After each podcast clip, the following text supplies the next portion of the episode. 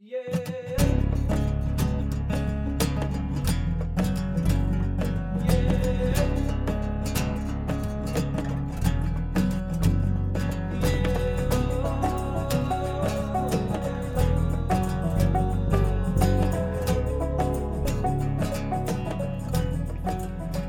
Welcome to the Into the Wilderness podcast and our monthly Behind the Lens series. I'm your host, Byron Pace, and it is the 13th of August, 2020.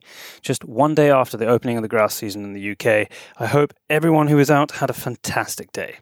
Today we have not one, but three guests on the show. Editor in chief of Modern Huntsman, Tyler Sharp, joins me to speak with the guys at New World Cartography, Travis Folk and Tony Waters, as we hear the history behind the company with origins anchored in science and how they have kept the art of map making alive in a world of digitization.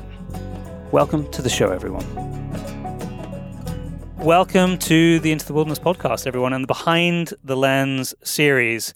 Uh, really excited to do this show today because I've got uh, Volume Five, Modern Huntsman, in front of me, and I'm pretty much opened the book to the the center, uh, page 158, 159, and I'm looking at the most stunning uh, map that I've uh, possibly ever seen. When I saw this, I immediately said to Tyler, I need one of Scotland. Uh, so I'm going to hand over to Tyler, who's also on this call here, editor in chief of Modern Huntsman, to do to do the intro uh, before we get to the, the people behind this map.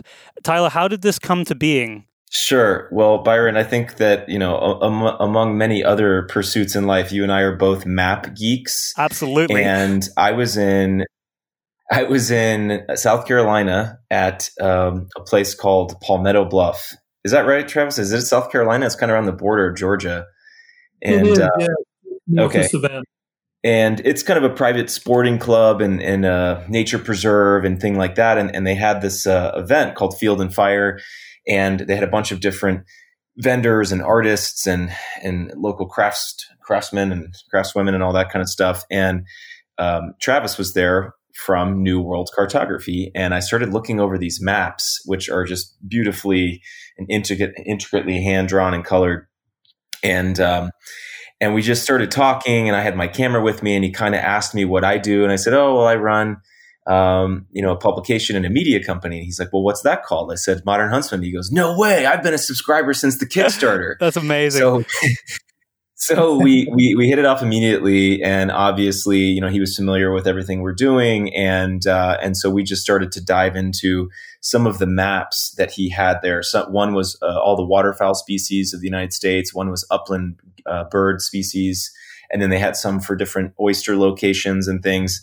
And so, anyways, I just, of course, uh, was was enamored, and and immediately was like, "Well, do you guys do custom commissions?"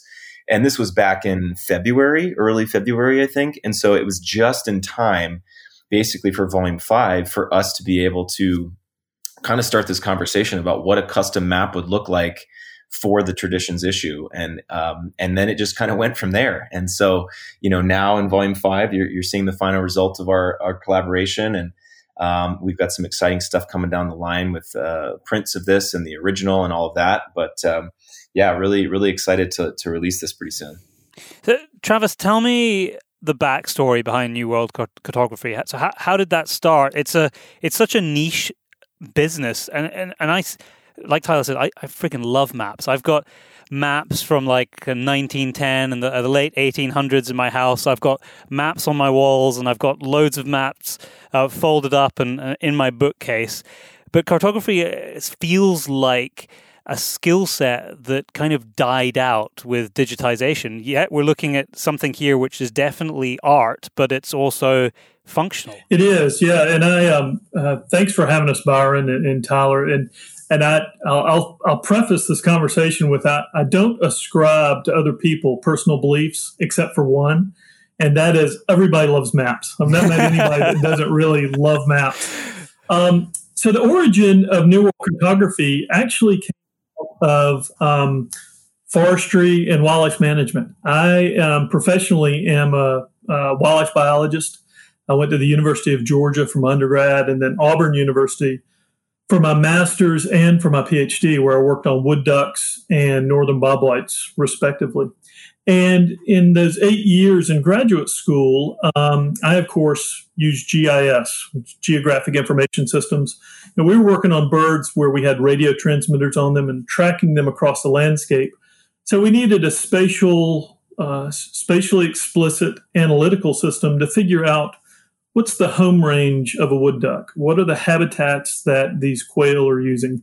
Those sorts of spatial notions. So I was used GIS a great deal.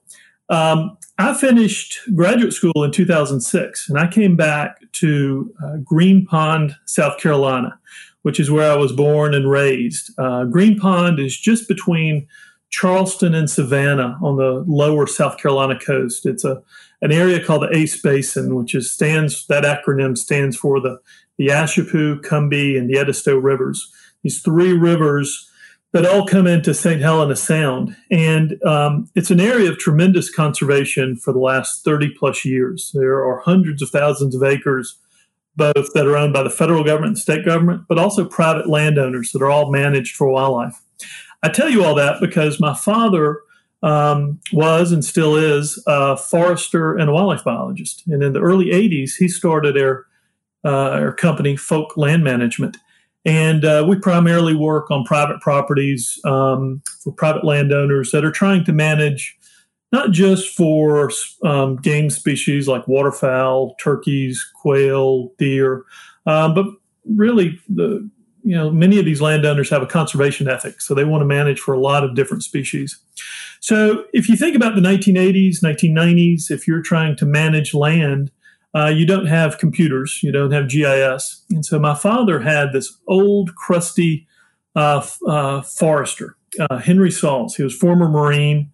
And I tell you that he was crusty and, and, and great guy, but somewhat curmudgeonly because he hand drew all of the maps. Wow. And so when we would start working on property, he would draw the entire property.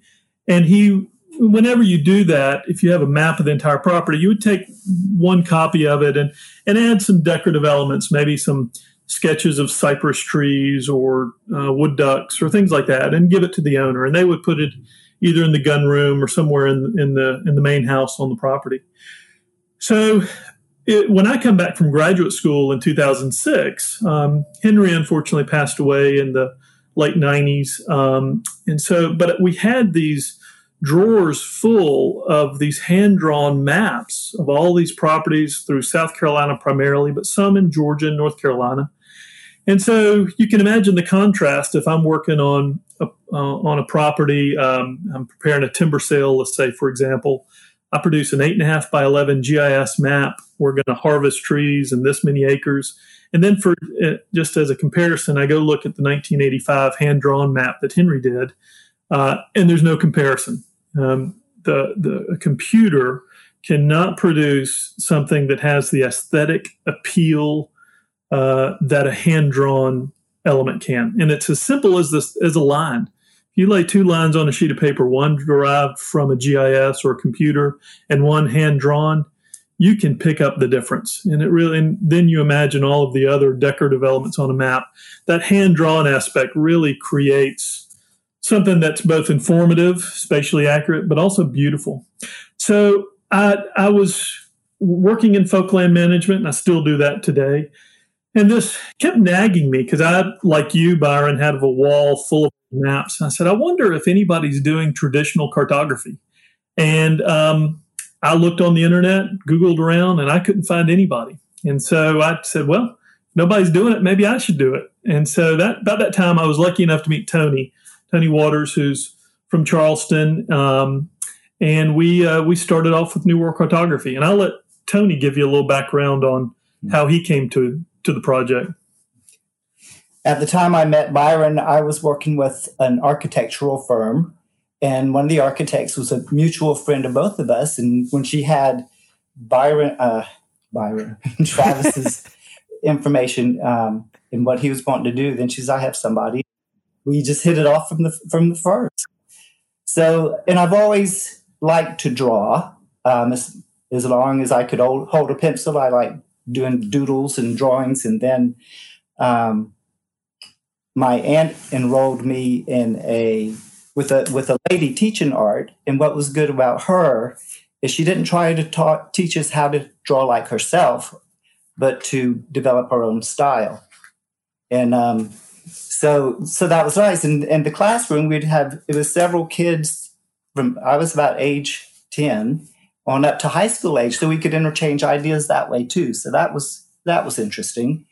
And then when I went to college, which was Furman University, it's a smaller college in upstate South Carolina, and then I had my classical um, studies in art there too, and then just kept on going.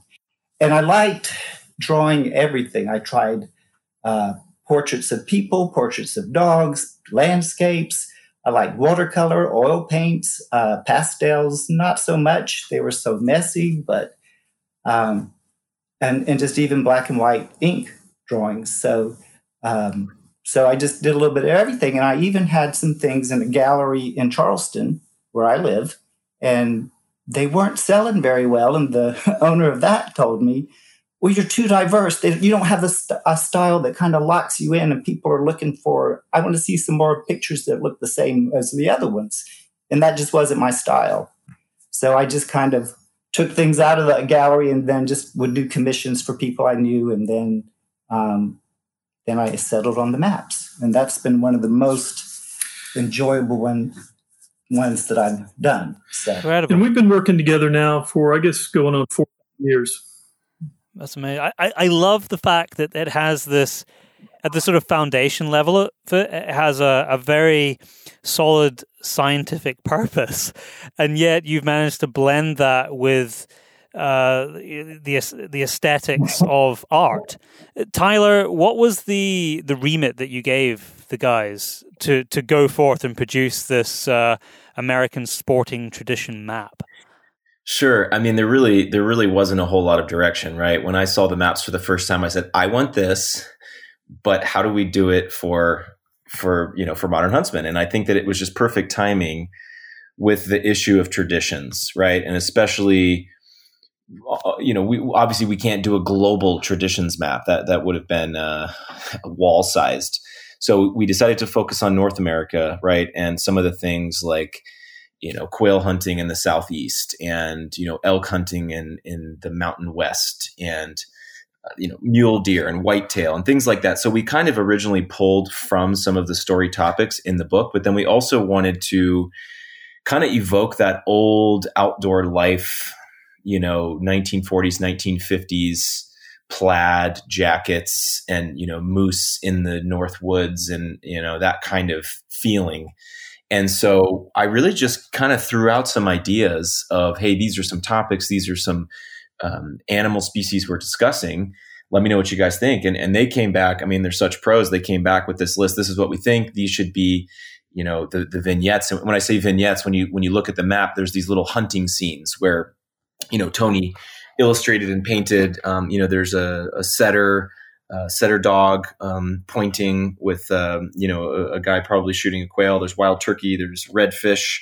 Um, we've got you know fly fishing on the Yellowstone um, looks like a canoe in, in, the Northwoods of Maine and, and, American bison and things like that. So we really just wanted to kind of focus on what people would consider to be these these strong representations of American hunting traditions. And uh, you know, and literally they they came. We kind of just decided on what those would be, and then they just went after it. And and when I saw it for the first time, it just yeah blew me away. It's exactly what we were hoping for. So Travis, when someone comes to you with with a commission like uh, like Tyler had, how, what is your sort of collaborative process like between yourself and, and, and Tony to work out what this is going to look like? Well, first and foremost, it's an iterative process. Um, you know, um, a, refer back to first statement. Everybody loves maps, but then when you say and somebody says, "Well, I want a map," you, you know, our question to them is okay, what do you want to look like? And I said, well, I'm not quite sure. So the iterativeness is, you know, let's first talk about obviously size, what area do you want to cover, and then drilling down into some of the details.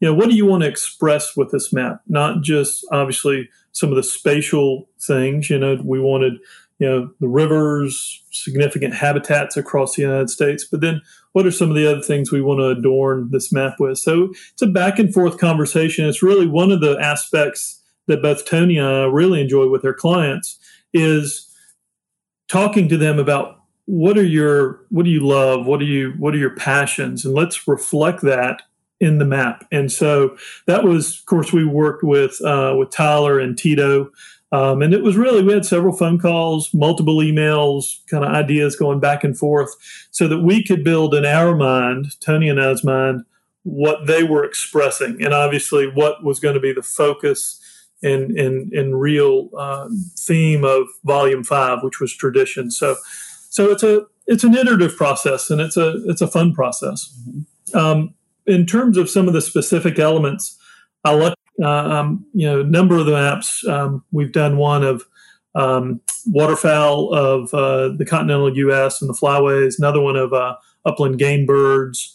Um, I'm lucky in that being a wildlife biologist and having worked with birds, um, you know, that kind of comes as second hat. You know, I know I know what the tail of a ruddy duck needs to look like in comparison to a canvasback, or those sorts of small details, kind of um, zoological details, are are fun for me. Uh, of course, I've got plenty of field guides, you know, that Tony and I pour over and look at, you know, details of feathers and horns and antlers, and because uh, yeah, because talking with Travis about the animals and stuff, he's he's the hunter and I'm not but uh, he gives me all the details that I need and the pictures and everything to help me draw it.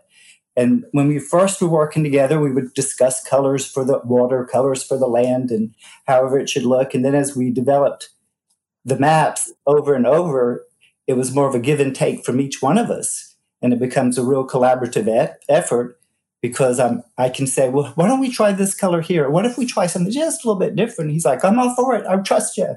And so it's just a pleasure to work that way with somebody. And, and I'll also add one thing, you know, um, Byron, I've listened to a number of your podcasts and several of these behind the lens. I think you had uh, one of the photographers for the um, previous uh, episode um, for the Texas fly fishing. And in much the same way, those, the photographers really think about the details and the essence of the photograph. The same goes with color in the map you know, as as folks, listeners, you know, look at this map, um, hopefully in volume five that they've they've they've just received in the mail. You know, the blues are not by accident. The the, the greens are not by accident. So there's a lot of detail and thought and that goes into making those hues, colors, and textures just right. Yeah, I'm I'm curious as to the uh, the technical process that you go through to produce this because actually drawing a map to if we we, we ignore the, the, sort of the beautiful depictions of game around the map but drawing a, an actual functional map to uh, as itself to scale how on earth do you go about that? It's somewhat similar to the process of old and of course uh, uh, up until uh, some point in the early 20th century the process that they would use is uh, they'd use wood blocks but more uh, more effectively and more commonly later on copper plates, and they would etch the line work, the black line line work in text.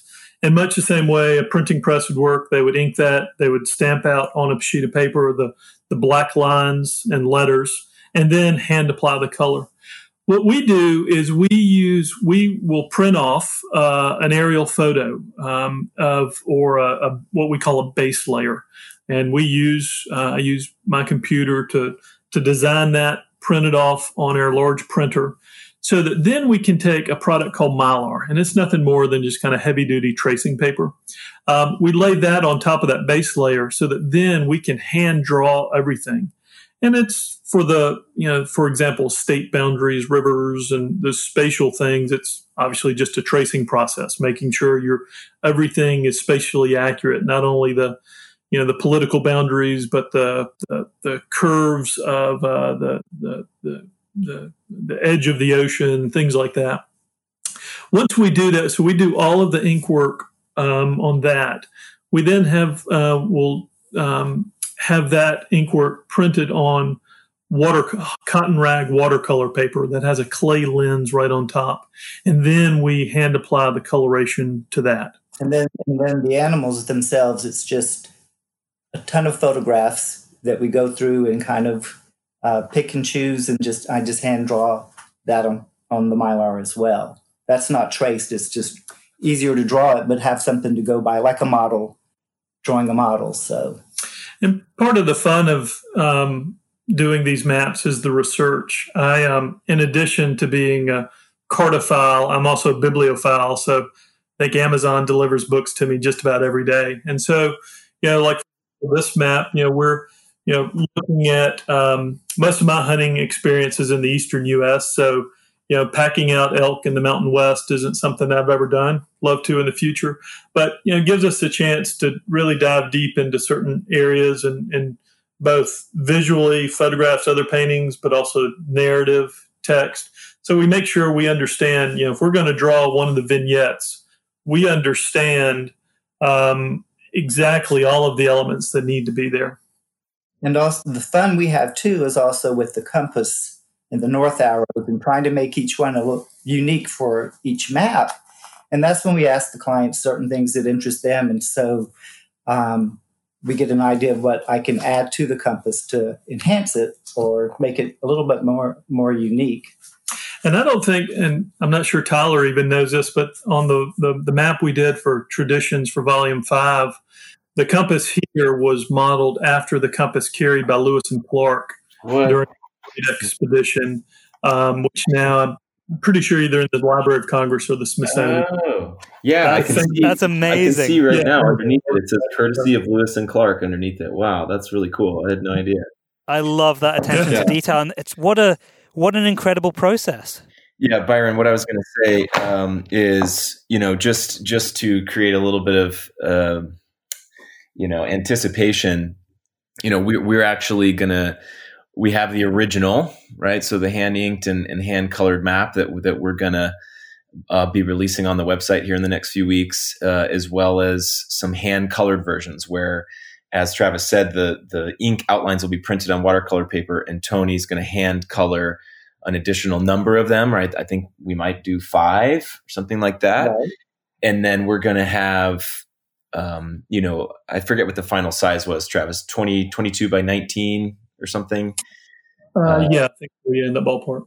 Yeah, of an archival archival prints of these maps, right? So pretty close to 24 by 20, but I think we're only going to do 100 of those. So, um, you know, that's something we've been working on. We're really excited to release that, and uh, and, and so it's definitely you know something that it's going to come out pretty soon. So listeners got to pay attention if they want to grab one because because there's just limited limited of them because it's so involved on on uh, Tony's part with with these artworks. So I I can see this being uh, an incredible set of memories for expeditions or, or, trips that you don't want to forget. I can think of a couple in my mind that I've done in the past where I would love to have a map like this of the area that I'd been to with with, with these uh, little memories dotted around it. That would that would be that would be so incredible. I mean, maybe maybe that's something I need to get into the habit of doing for really important trips that I do around the world.